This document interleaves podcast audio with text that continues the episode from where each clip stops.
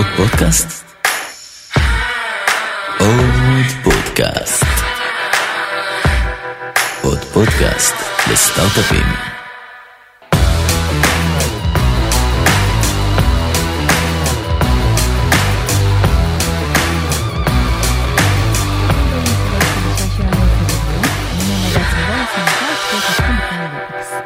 בפרק היום אנחנו הולכים לעסוק בכאב גדילה יחסית חדש שצמח בשנים האחרונות, והוא הצורך ההולך וגובר של חברות קטנות וגדולות במיתוג מעסיק.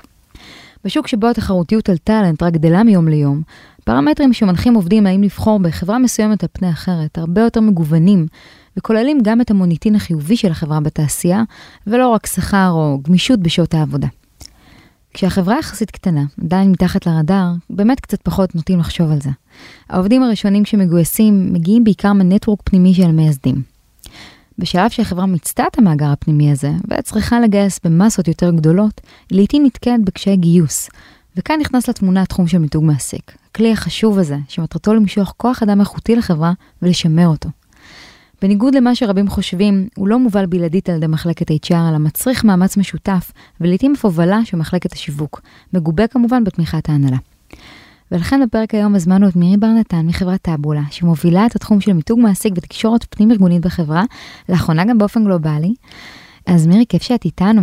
אני ככה שומעת עלייך המון, ואת באמת נחשבת לאחת מהחלוצות בתחום, בטח בישראל. אה, אז אפשר חוץ צוללות לנושא, ספרי לנו קצת על עצמך. קודם כל, תודה שאת מארחת אותי.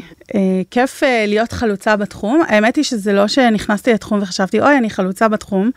הסיפור שלי הוא די אה, סיפור סטנדרטי של מישהי שעבדה בכל מיני תפקידי שיווק בחברות טק, אה, B2B. קצת אה, ניהול תוכן, קצת אה, כתיבה שיווקית, קצת אה, מה שהיום קוראים לזה marketing ops, כל מיני דברים מאחורי הקלעים. ובסך הכל חיפשתי משרה חלקית.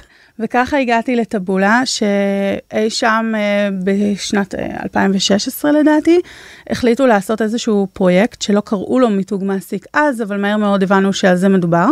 זה היה פרויקט שנועד אה, למתג את טבולה לקהילת המפתחים. אז לא ידעו שאנחנו חברה טכנולוגית בקהילה הזאת, הם מאוד הכירו אותנו בקהילות של המדיה, של ה business, ופחות הכירו אותנו בקהילה הטכנולוגית. וכשאני הגעתי לחברה, גיליתי שיש שם טכנולוגיה מדהימה ו scale, ואנשים חכמים, ו data science, וכל מיני Buzzwords שלאשת שיווק כמוני אה, היו נראים כל כך אה, מדהימים וגדולים, ובחוץ לא הכירו אותנו מספיק. לפחות בפן הזה. אז התפקיד היה למתג את טבולה בפן הזה לקהילה הזאת. Uh, לימים זה נקרא מיתוג מעסיק, וככה הגעתי לתפקיד הזה, אני עושה אותו כבר שלוש שנים. עכשיו uh, חגגתי טבולדת. ככה אנחנו, uh, תודה, תודה. אנחנו uh, קוראים לה ימי הולדת שלנו טבולדת, וזה מרתק כל יום מחדש. ועכשיו אנחנו גם מתחילים uh, להרחיב את זה גלובלית ולנסות להבין מה זה אומר גלובלית ואיך עושים את זה. באיזה שלב בעצם הצטרפת לחברה?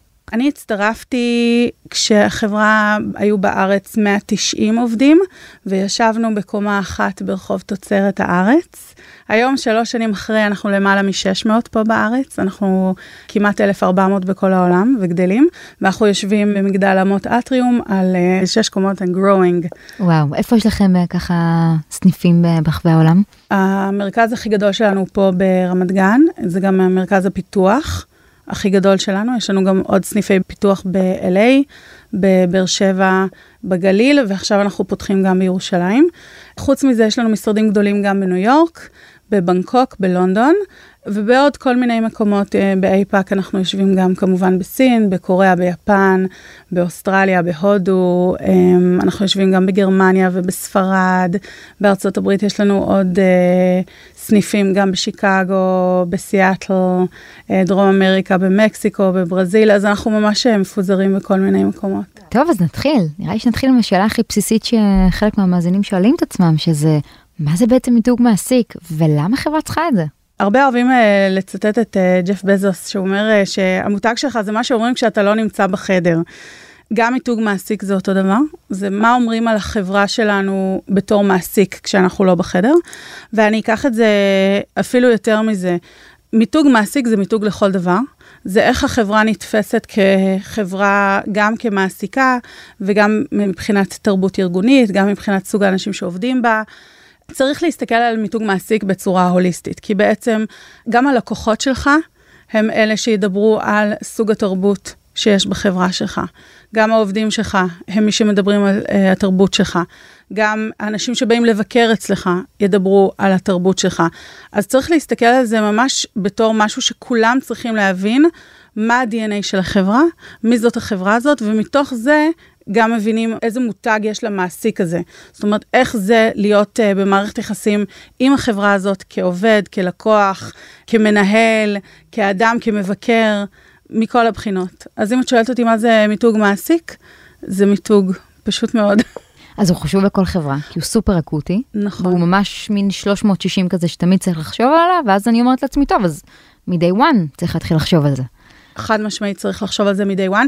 אני חושבת שרוב האנשים שמקיימים חברות כן חושבים מ-day one איזה תרבות יש לנו, מה התרבות הארגונית שלנו, מה ה-DNA שלנו, מי אנחנו בתור חברה. אני לא בטוחה שהם יודעים לפקס את זה לנושא של מיתוג מעסיק, אבל בעצם זה חלק מזה.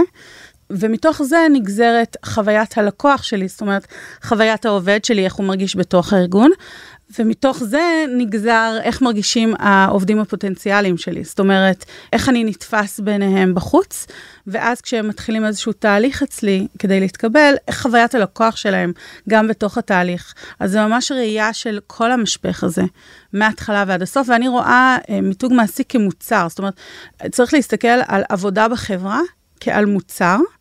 והלקוח, במרכאות או שלא, הוא או העובד הפוטנציאלי או העובד הקיים.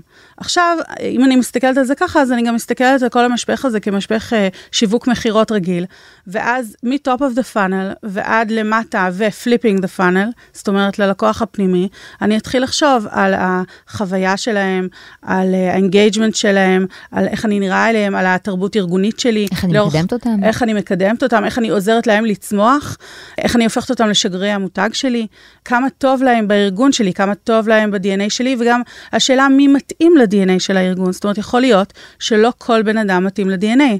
אלה שאלות שחשוב לחשוב עליהן מההתחלה. אני חושבת שרוב החברות חושבים עליהן, רק שהם לא יודעים לכנס אותם בהכרח לתוך הכובע הזה שנקרא מיתוג מעסיק, אבל זה הכל חלק מזה. ומתי את מרגישה שנהיה יותר חשוב או אקוטי לחברה להביא מישהו או מישהי שיתעסקו בזה כפול טיים? אפילו יתחילו כחצי משרה.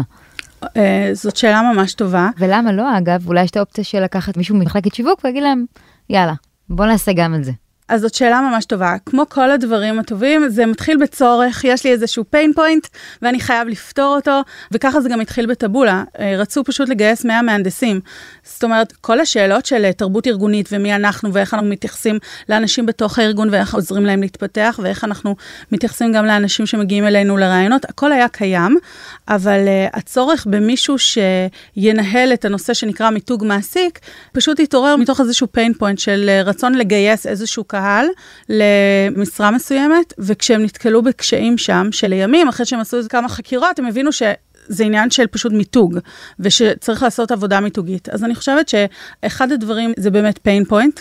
עוד דבר, ואני חושבת שזו גם הסיבה שלאחרונה רואים שנושא המיתוג מעסיק נהיה אה, טרנדי וחם, וכולם רוצים לעשות את זה, וכולם רוצים להגיד שהם עושים את זה. אני חושבת שזה בגלל שקודם כל אנחנו בשוק של עובדים. נאמר לפניי, וכנראה שיגידו את זה גם אחריי, הרבה מאוד משרות ולא מספיק אנשים פנויים למשרות האלה, בעיקר uh, פה בישראל, ב start-up nation, שאנחנו מחפשים כל הזמן מפתחים ומפתחים מנוסים, אז יש uh, יותר uh, היצע מביקוש. זו סיבה אחת שיוצרת את הפיין פוינט הזה. ועוד דבר, אנחנו חיים בעידן דיגיטלי. וכמו שכל בית מלון יודע, אם אין לו אחלה ריוויו ב-TripAdvisor או ב-Booking.com, לא יבואו לבקר אצלו כנראה. אז אנחנו חייבים להיות במודעות לגבי המותג שלנו גם באונליין, כי אנשים משתפים, אם זה בקבוצות, ואם זה באינסטגרם, אם זה בטוויטר. יש uh, שקיפות מאוד גבוהה לגבי מה שקורה בפנים. גלסדור, זו דוגמה מעולה לזה. בייחוד בארצות הברית, אפילו לפני שהם מגישים קורות חיים לחברה מסוימת, ילכו לחפש אותה בגלסדור, או של המנכ"ל, או של החברה, לפי ה-reviews, לפי התגובות של החברה על ה-reviews, יש כל מיני פרמטרים שהם ייקחו בחשבון, בדיוק כמו שהם לוקחים בחשבון שהם רוצים להזמין חופשה. אז אני חושבת שהדברים האלה יוצרים את הצורך המאוד אקוטי, אם כי אם את שואלת אותי, הצורך קיים מאז ומעולם. אנחנו רואים בחברות, נגיד בארצות הברית, כמו מקדונלדס, לדוגמה, שעושים מיתוג מעסיק מדהים כבר שנים.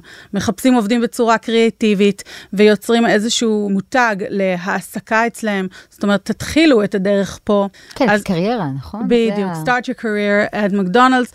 אז זה משהו שהוא קיים, הוא קיים מאז ומעולם, אבל הצורך לגייס פונקציה לדבר הזה, ובייחוד פה בישראל, שאנחנו אה, הרבה פעמים מתחילים יותר מהצרכים ופחות מהאסטרטגיה, אז זה כנראה נבע מכל הדברים האלה. אז אם אני צריכה לסכם, אנחנו מדברות על scale, אני חייבת לגייס כמה שיותר בכמה שפחות זמן, תחרות על talent. נכון? ובאמת ה brand awareness שלי, מה חושבים עליי בשיחות uh, מסדרון, בארוחות שישי ובמדיה. ו Glassdoor. לחלוטין, חשוב. לחלוטין. אוקיי, אז רצינו להתחיל את זה כחברה. מי הפונקציה הכי מתאימה לעשות את זה? פונקציות קיימות, לגייס פונקציה חדשה. זאת שאלת השאלות, כי נהוג לחשוב שמיתוג מעסיק, בגלל שזה מתעסק בעובדים הפוטנציאליים, אה, ב candidates שלי ואחר כך בעובדים הקיימים, אז זה קשור ל-HR, וזה נכון שזה קשור ל-HR, אבל אם אנחנו מסתכלים על זה בתור מוצר, בתור uh, עבודה בחברה כמוצר, ואנחנו מסתכלים על זה אפילו כ business unit, כיחידת רווח, זאת אומרת, uh, המוצר הזה משפיע על כל שאר המוצרים שלי. כי אם אה, האנשים שאני מגייסת לחברה ואנשים שעובדים פה הם האנשים הטובים ביותר, כנראה שכל שאר המוצרים שלי יהיו גם טובים. אז uh, צריך ממש להסתכל על זה אסטרטגית, אפילו עסקית. יש לי פה מוצר שנקרא עבודה בחברה. אם אנחנו מסתכלים על זה מפה, אז אנחנו מבינים שיש נגיעה ל-HR, uh, כמובן, כאלה שמוכרים את המוצר הזה, שאחר כך אחראים על חוויית הלקוח של המוצר הזה, um, שיש להם ממשק הכי גבוה עם הלקוחות.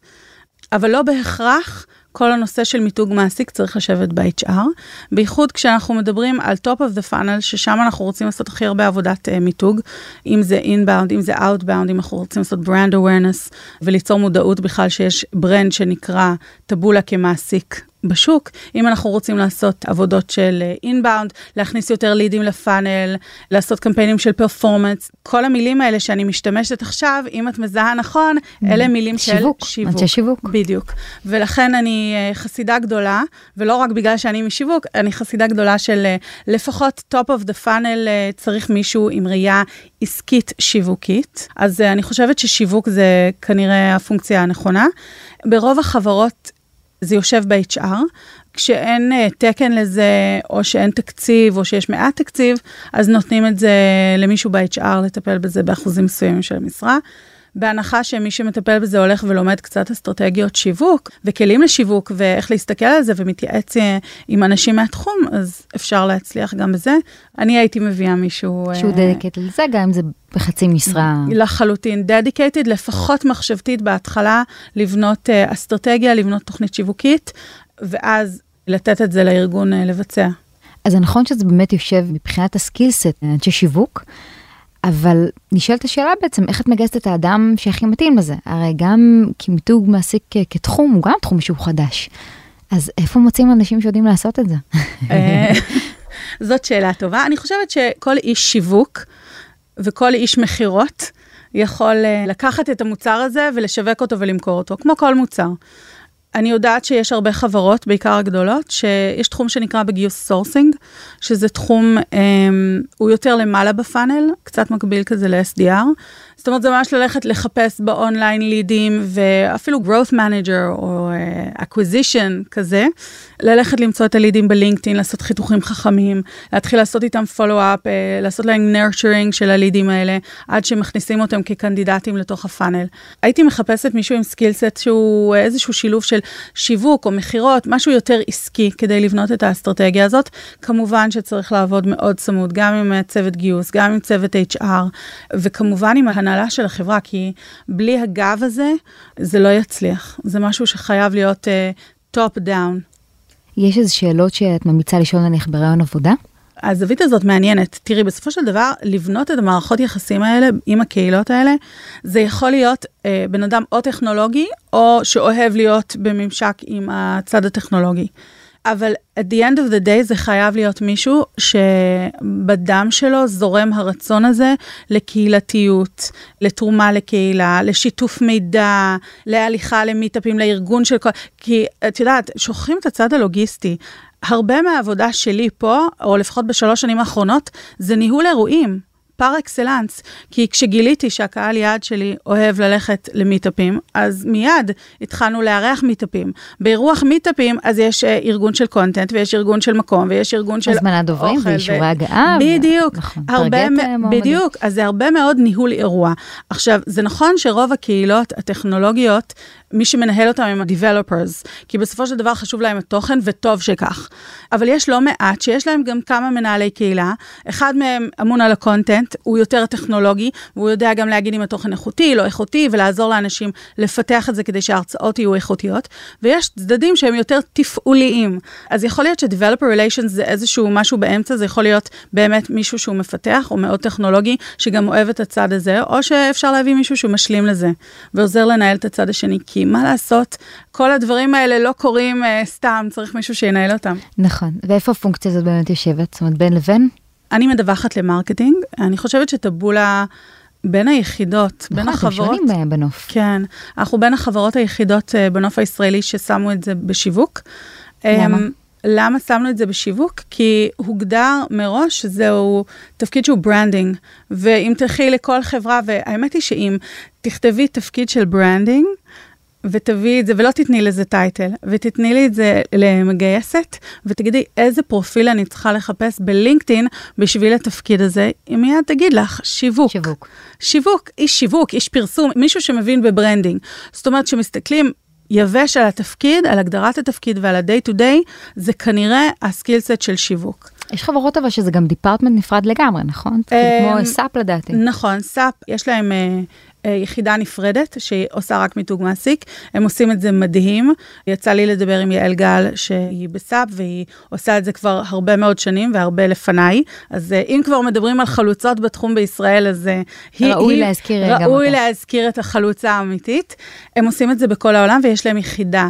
והיחידה באמת מתפקדת כיחידת אה, employer branding, והיא עובדת עם כל היחידות העסקיות של החברה להבין איפה הצרכים ומי צריך מה. אני חושבת שבסופו של יום, כמו שאמרתי אה, קודם, צריך להסתכל על זה כיחידה עסקית. זאת אומרת, זה ממש מוצר שלנו, אפילו יחידת רווח, כי uh, העובדים שלנו הם... אה, נשארים הם- יותר זמן, החברה מרוויחה בדיוק, זמן. הם האסט הכי גדול של החברה, לכל הדעות. אז צריך להסתכל על זה ככה, ואז... אם זה יושב כסיילו, אז יש בזה ממשק מאוד גבוה עם כל מיני יחידות, אבל זה קרוס קמפני. היום הרבה חברות שמות את זה עדיין ב-HR. יש כאלה שמביאות skillset של HR שיש לו אוריינטציה שיווקית, או אה, לוקחים אנשים מתוך ה-HR שאוהבים שיווק ומקנים להם עוד skillset. יש כאלה ששמים מנהל שיווק שהוא מיתוג מעסיק בתוך HR. יש חברות שזה בכלל יושב בתוך ה-R&D, כשזה ממש מפוקס על Developer Relations, ואז זה יושב אולי ב-R&D Ops, או... יש איזו המלצה, או שכל חברה ומה ש... שטוב לה? אני כי בארצות הברית זה אחרת. כן, אני חושבת שכל חברה ומה שטוב לה, ומה שנכון לה לפי האסטרטגיה שלה. אצלנו זה עובד, יש לי ממשק מאוד גבוה, גם עם ה-R&D וגם עם ה-HR כמובן, עם הגיוס, עם ה sourcing, זה ממשק מאוד גבוה. אני יכולה לומר שלי מבחינה שיווקית, אה, בתור מנהלת שיווק, מאוד קל שזה יושב בתוך השיווק, כי אז יש לי את כל ה services של שיווק, יש לי את כל התמיכה של מערכות השיווק מאוד בקלות, אה, אנחנו מדברים את אותה שפה, אנחנו באותו צוות, אז כשאני צריכה את העזרה, אני צריכה מעצבים, אני צריכה אה, דיגיטל, אני צריכה אסטרטגיה, אני צריכה אירועים, הכל מאוד זמין לי. אז בואי אני רוצה להיכנס שנייה לראש שלך, ולדבר קצת באמת על כל הסייקל הזה שאת מלווה, הסייקל של חוויית המשתמש של העובד, מהרגע שהוא בעצם עובד פוטנציאלי עד לרגע שהוא הופך להיות או הופכת להיות עובדים אה, מן המניין. איך את רואה את הפאנל גיוס הזה דרך עיניים מרקטיאליות? לחלוטין כמו פאנל שיווק מכירות. רגיל. ככה אני מסתכלת על זה. אני חוזרת על זה שוב ושוב, כי זה איך, פשוט... איך זה נראה? בוא, איך בוא זה שנייה? נתאר, יש לנו אז- שכבה, זהו, שכבה אז אם למעלה. אנחנו מסתכלים על המשפך השיווק, אז יש לך top of the funnel, ששם את יוצרת איזשהו awareness, בכלל שיכירו את החברה כמעסיק. את עושה את זה על ידי uh, הרבה פעולות outbound, הולכת לספר את הסיפור שלך, אם זה אונליין בכל מיני אם זה פלטפורמות. כנסים או אם זה social. offline, בדיוק, אם זה offline בכנסים, במיטאפים, את דואגת שיכירו אותך ב context של מעסיק וב context של התחום שאת רוצה להיות חזקה בו, או שמתאים לקהל יעד הספציפי הזה. זה שלב ה-awareness.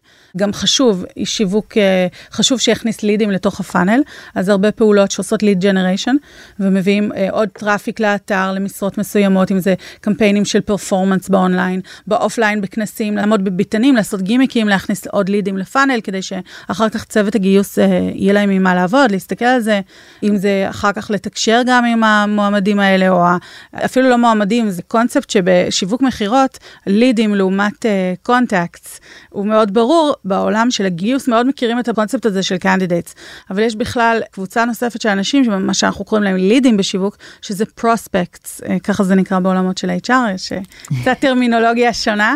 שמה זה prospect בעצם? prospect זה מה שהם קוראים להם passive candidates. זאת אומרת, אנשים שאני מאוד הייתי רוצה לגייס לארגון שלי, שלא בהכרח כרגע מחפשים עבודה, לא בהכרח כרגע זה רלוונטי, אבל שאני הייתי רוצה לשמור אותם על אש חמה או אש חמימה לאורך זמן, כדי שכשזה כן יהיה רלוונטי, אני אהיה top of mind אצלם.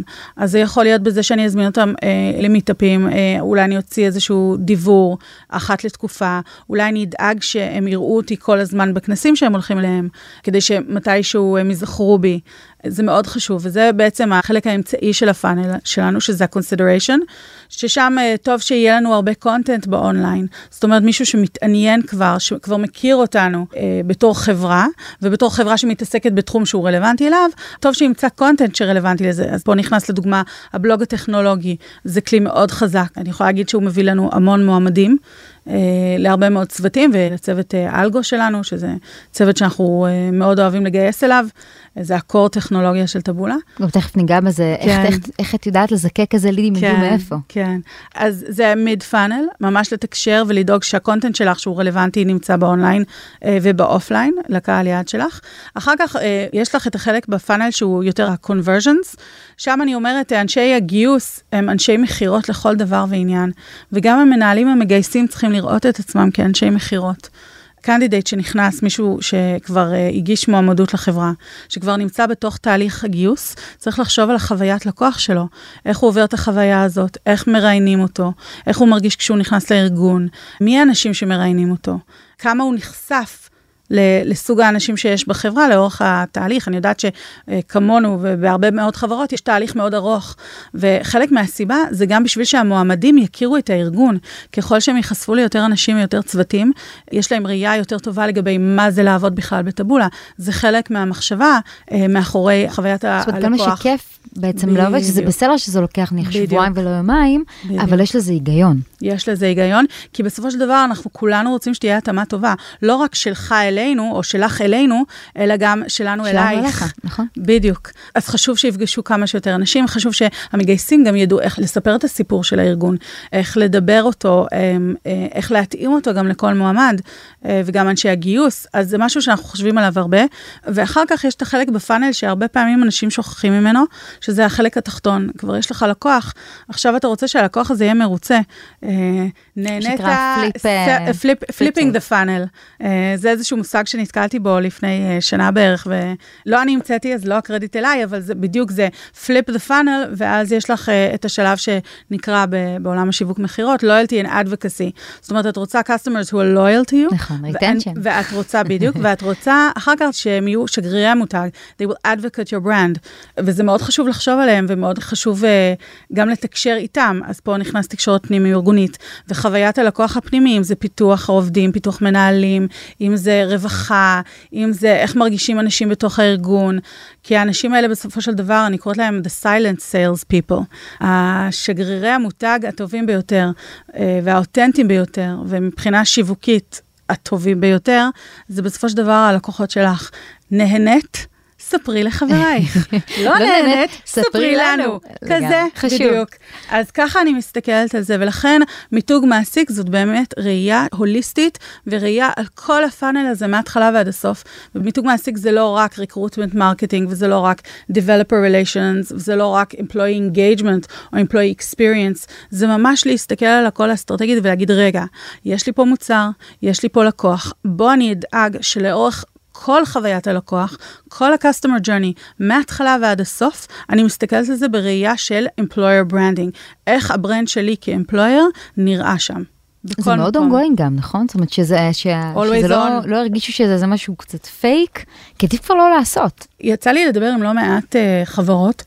אני חושבת שאחת הטעויות היא לנסות להגיד משהו עלינו שהוא לא אותנטי. זאת אומרת, הרבה חברות רוצות להגיד, בוא נעשה סרטון גיוס.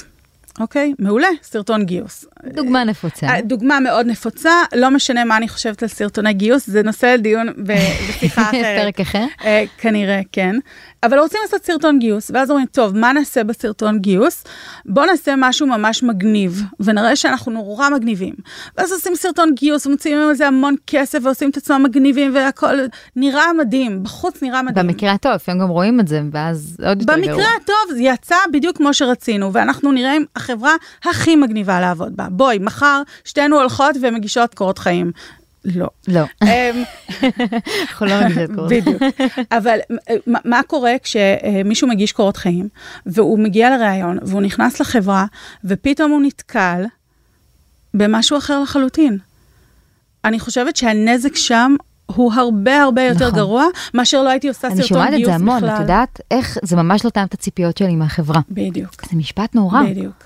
אז אחד הדברים שאני ממליצה בראש ובראשונה, זה תבינו מי אתם, מה האופי של החברה, ואם אתם לא מגניבים זה בסדר. אותנטיות. אולי, אולי אתם לא צריכים להיות מגניבים, אולי אתם נורא חכמים, אולי הטכנולוגיה שם מאוד חזקה, אולי דווקא יש שם הרבה צניעות, אה, הרבה התמקדות אה, בפנים ולא בחוץ, יכול להיות, וזה טוב וזה מעולה. אני ממליצה פשוט ללכת להגיד, אוקיי, במה אנחנו טובים, מה האופי האמיתי שלנו, מי אנחנו באמת, ואז פשוט להגביר את הווליום על זה, להראות את זה כמה שיותר בחוץ וכמה שיותר בפנים, ו-to amplify it כמה שיותר, אבל לעולם לא להראות מסר שהוא לא אותנטי. ואם אנחנו אותנטיים ואנחנו מתנהגים כמו שאנחנו, אז אין שם שום בעיה, לא תהיה שם בעיה. המסר יעבור והמסר יהיה אמיתי, וגם העובדים יחוו מסר אמיתי שהם ירצו אחר כך לדלבר אותו החוצה. ובסופו של דבר, את יודעת מה יקרה? אנחנו נקבל אנשים שכנראה מתאימים לנו, ולא נקבל מלא אנשים שלא מתאימים לנו, כי בכלל אמרנו משהו שהוא לא נכון, אנחנו. ואז נצטרך להיפרד מהם, בדיוק. שגם זה אגב צריך לדעת איך לעשות. בדיוק.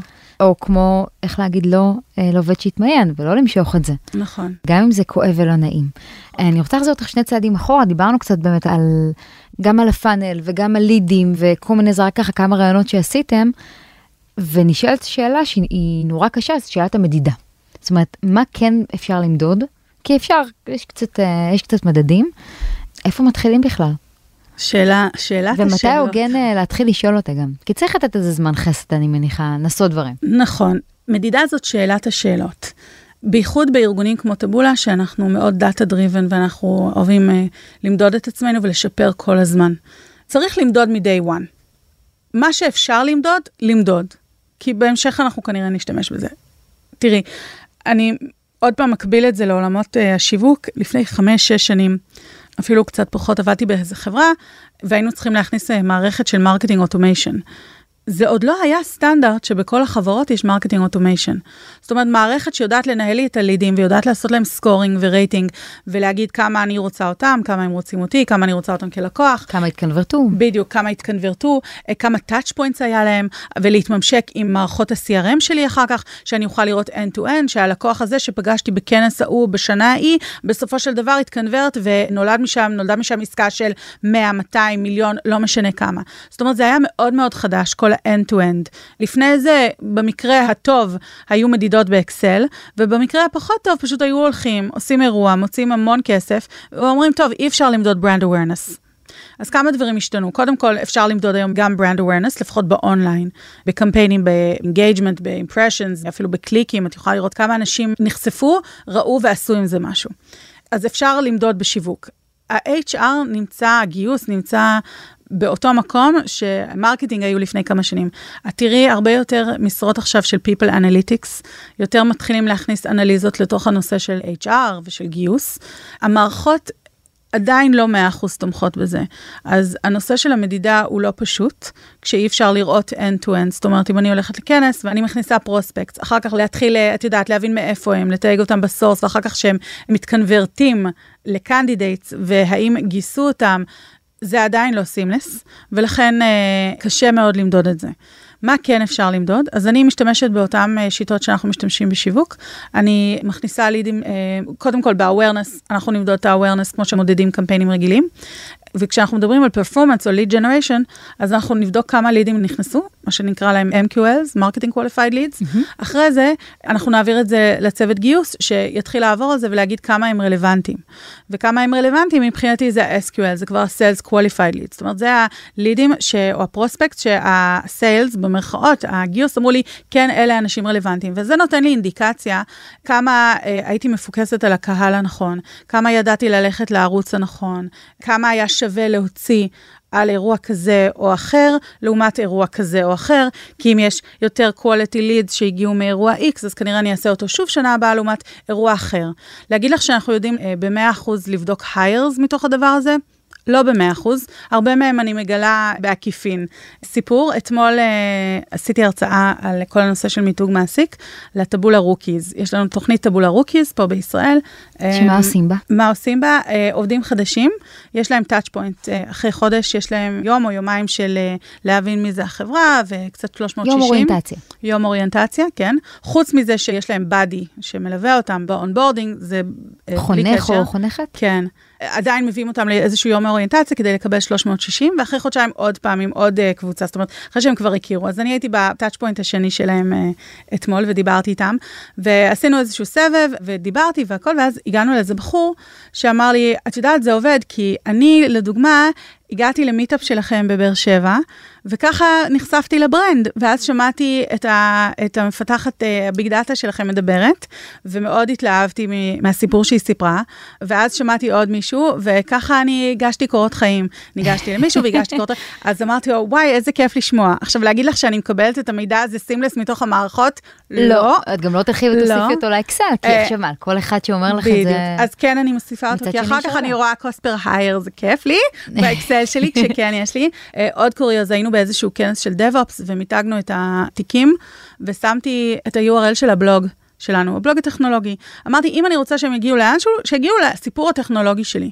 כי במקרה באותו כנס גם לא היה לנו זמן במה, ומאוד חשוב לי לספר את הסיפור בכל מקום שאנחנו נמצאים בו, לתת ערך בראש ובראשונה, וגם שיכירו מי זה, זאת אומרת, זה לא מספיק שיש לי לוגו דבוק על הקיר, זה, בעיניי זניח.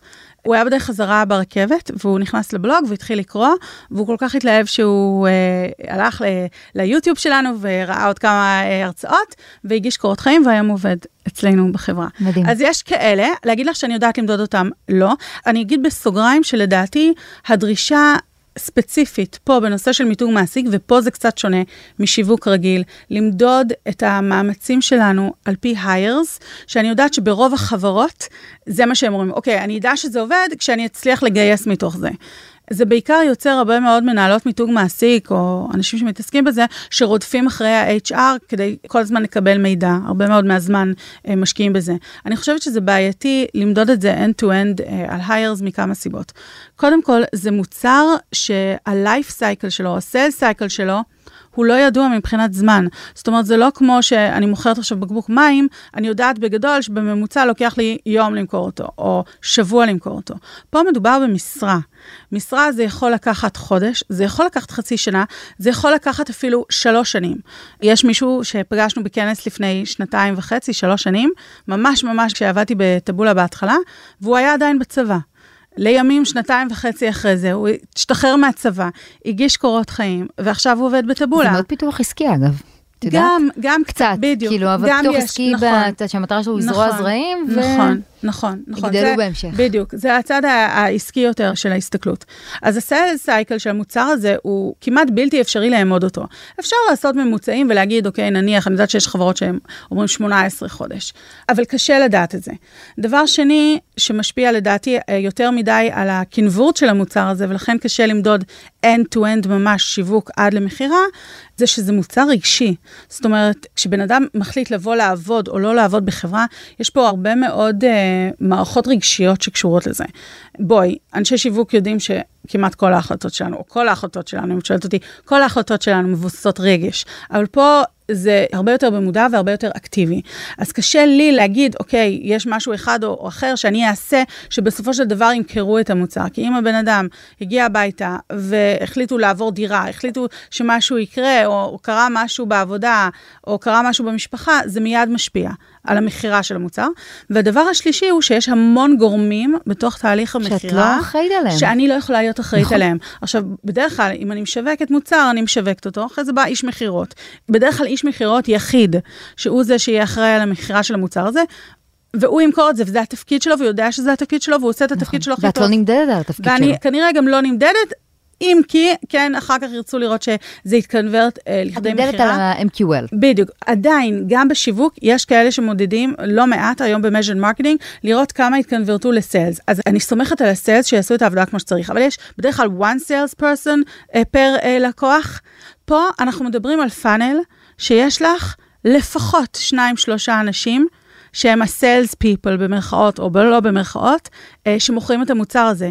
מספיק שאחד מהם קם על הצד הלא טוב שלו בבוקר, מגיע לראיון, יושב מול הבן אדם בראיון שלישי, ולא בדיוק מוכר את המוצר כמו שצריך, זהו, הלכה עסקה. אז יש פה המון גורמים שאני לא יכולה לקחת אחריות עליהם. ולכן אני חושבת שמיתוג מעסיק צריך למדוד אה, ב-awareness כמובן, וכשמדברים על performance או lead generation, אז אנחנו צריכים למדוד את זה עד השלב של, אוקיי, הבאתי לכם לידים והם היו quality leads. אז כנראה שאני עושה עבודת שיווק טובה, כי הצלחתי להביא את הלידים האלה, וכנראה שאני אה, קלעתי לקהל יעד שלי, וקלעתי גם לערוצי תקשורת הנכונים להגיע לקהל יעד הזה. אז בגדול שם אני מודדת את עצמי, אה, ועדיין באקסלים.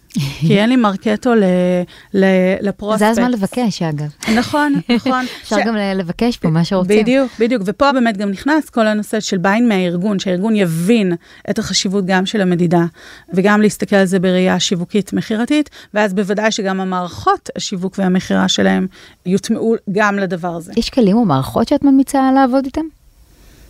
כל הכלים השיווקיים הסטנדרטיים שיש. אה, כמו? לך- HubSpot. HubSpot, אה, אם את אוהבת, אפילו Mailchimp, אני יודעת שהרבה מאוד מתקשרים אה, עם Mailchimp, שזה אחלה מערכת. פייסבוק כמובן, ואינסטגרם כמובן, וטבולה כמובן. כשנכנסת, אני נורא מעניין אותי לדעת, הרי היה לכם יעד גיוס מאוד אגרסיבי. נכון. נכון? 100 בשנה? פחות כן, או יותר. עברנו אותו. עברתם אותו. כן. זה מדהים. אני לא לוקחת 100% קרדיט, כן, אבל עברנו לא, זה אותו. תמיד עבודת צוות. ברור.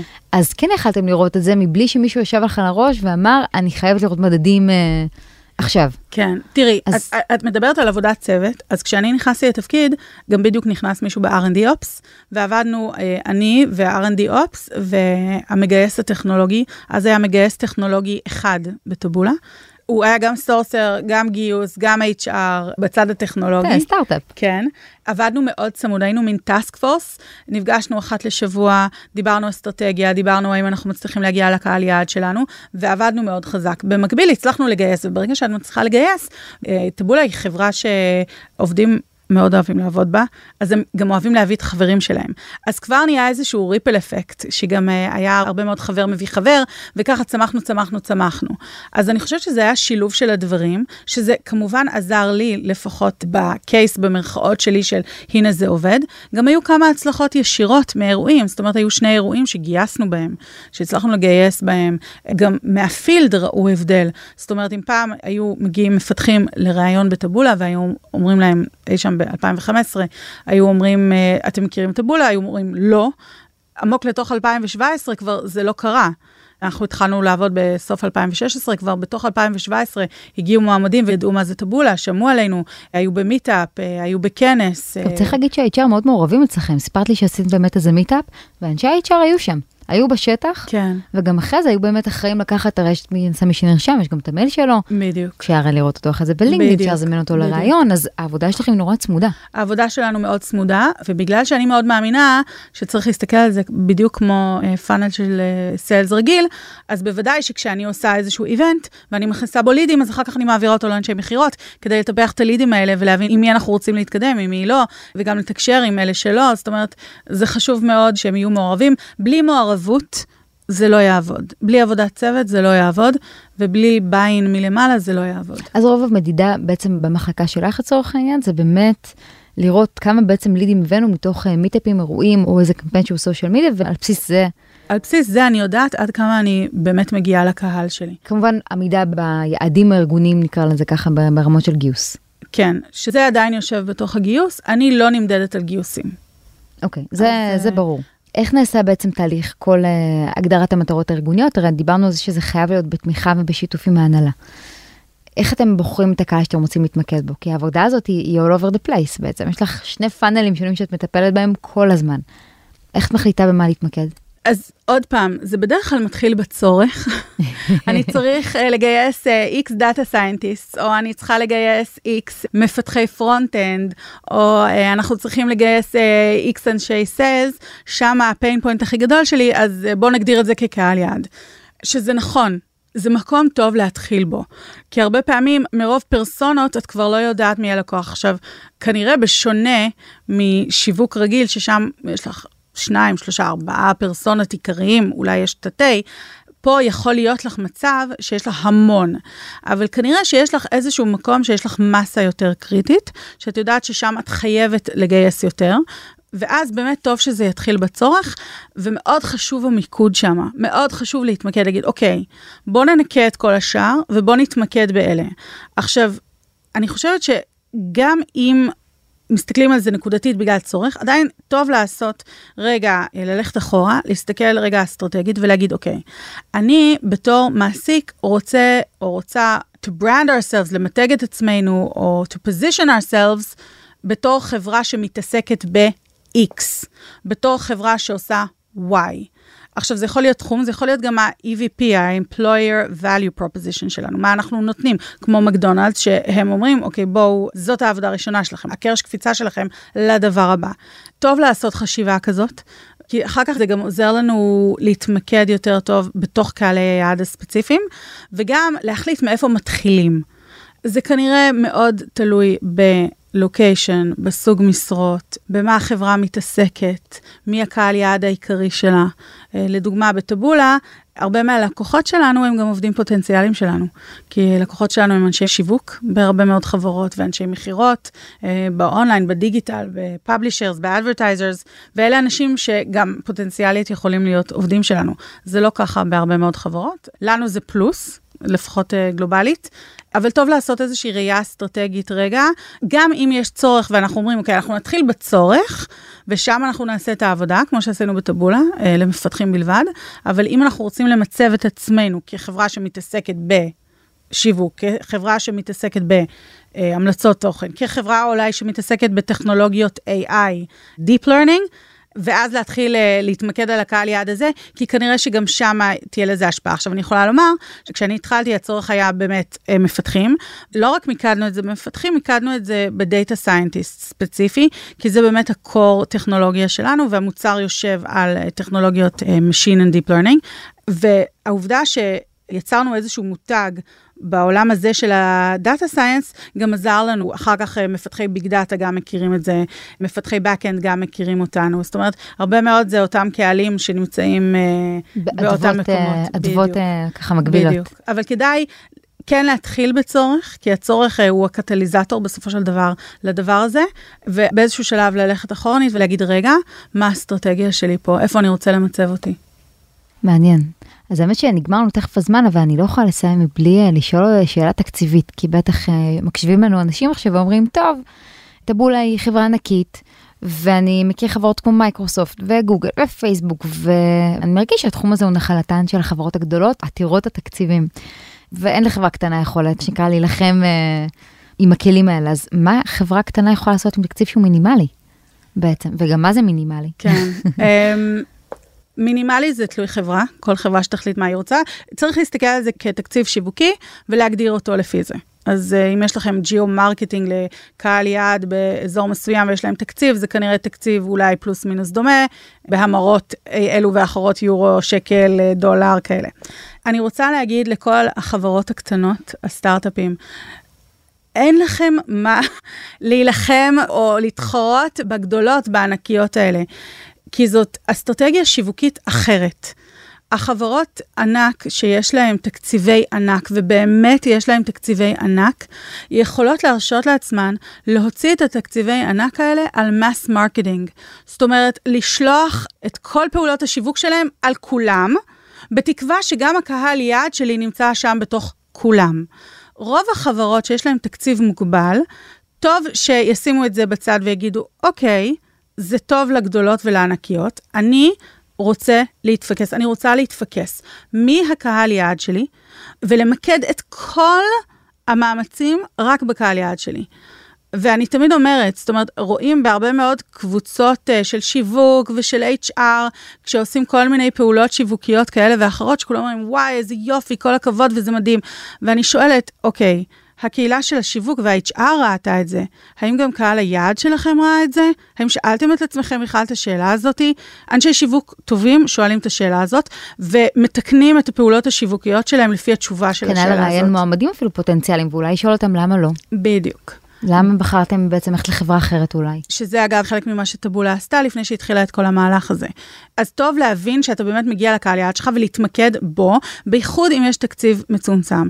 עכשיו, גם אם יש תקציב מאוד מאוד מאוד מצומצם, בהנחה שאתם יודעים מי הקהל יעד שלכם, מה המסר שלכם לקהל יעד הספציפי הזה, זאת אומרת, מה אני באה לתת לו, מה הבנפיט שלו, ואנחנו משקיעים בערוצי תקשורת שהם רלוונטיים לקהל יעד הזה, אז יש מלא דברים שאפשר לעשות שהם בעלות כמעט אפסית.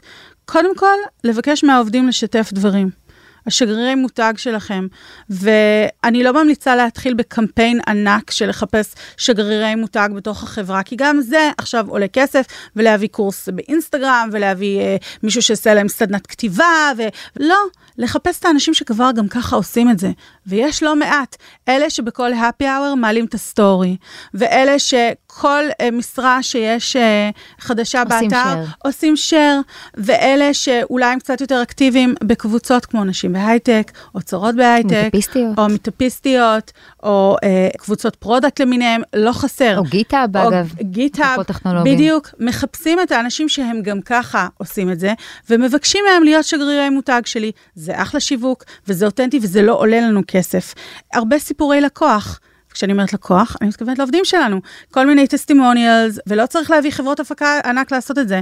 יש לנו מצלמה בכף ידינו.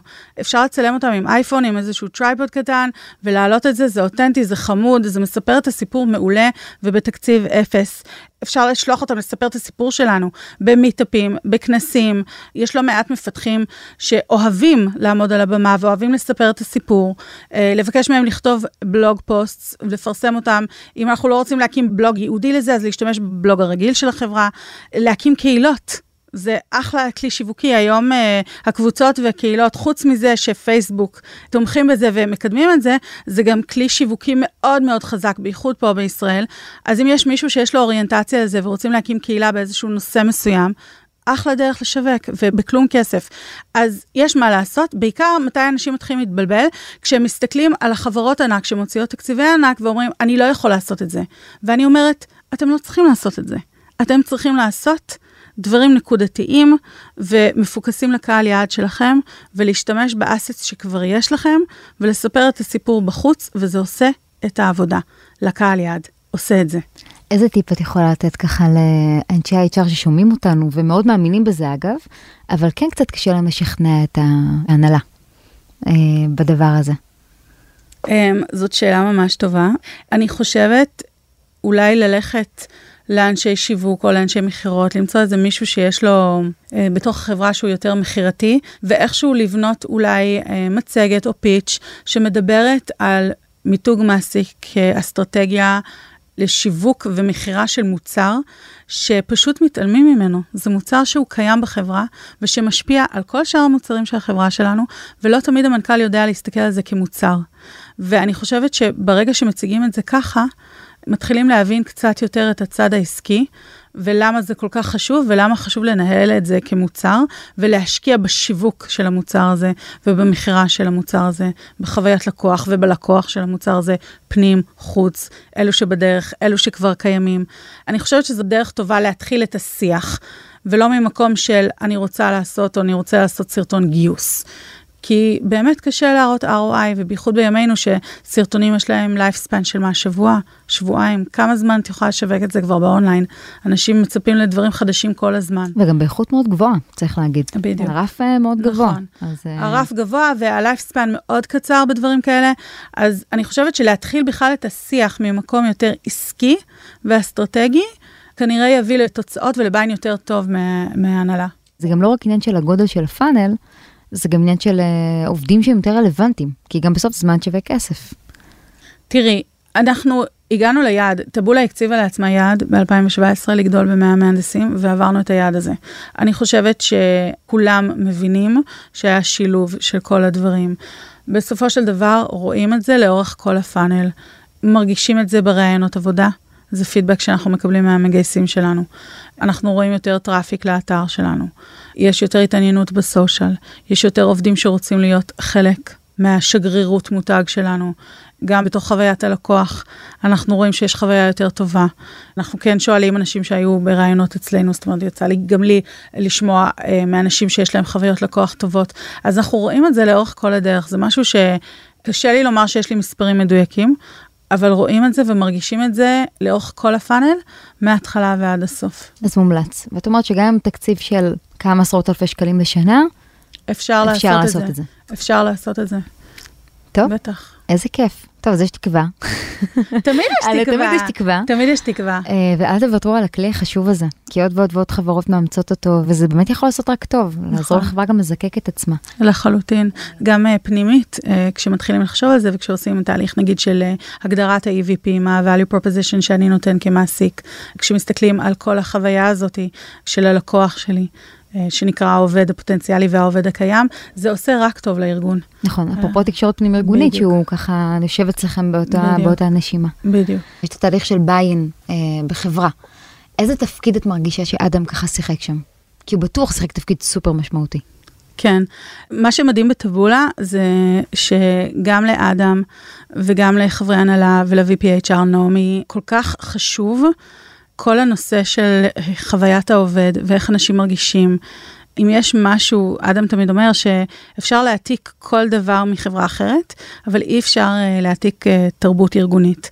תרבות ארגונית ואיך העובדים מרגישים בחברה זה משהו שהוא יוניקי לחברה, ואני יכולה לומר שהם משקיעים בזה מחשבה, משקיעים בזה זמן, משקיעים בזה כסף, וזו גם אחת הסיבות שמיתוג מעסיק אצלנו הוא חלק כל כך אה, ניכר בארגון, ולמה אנחנו עכשיו גם אה, מרחיבים את זה גלובלית, ואני מרגישה אה, הרבה מאוד זכות לעבוד בארגון שזה כל כך חשוב לו, וששם את זה על סדר היום כל הזמן, כי הוא מבין שבסופו של דבר האנשים הם הדבר הכי חשוב בארגון. הארגון אה, יושב על האנשים, וה-DNA של החברה הוא הדבר הכי חשוב לו.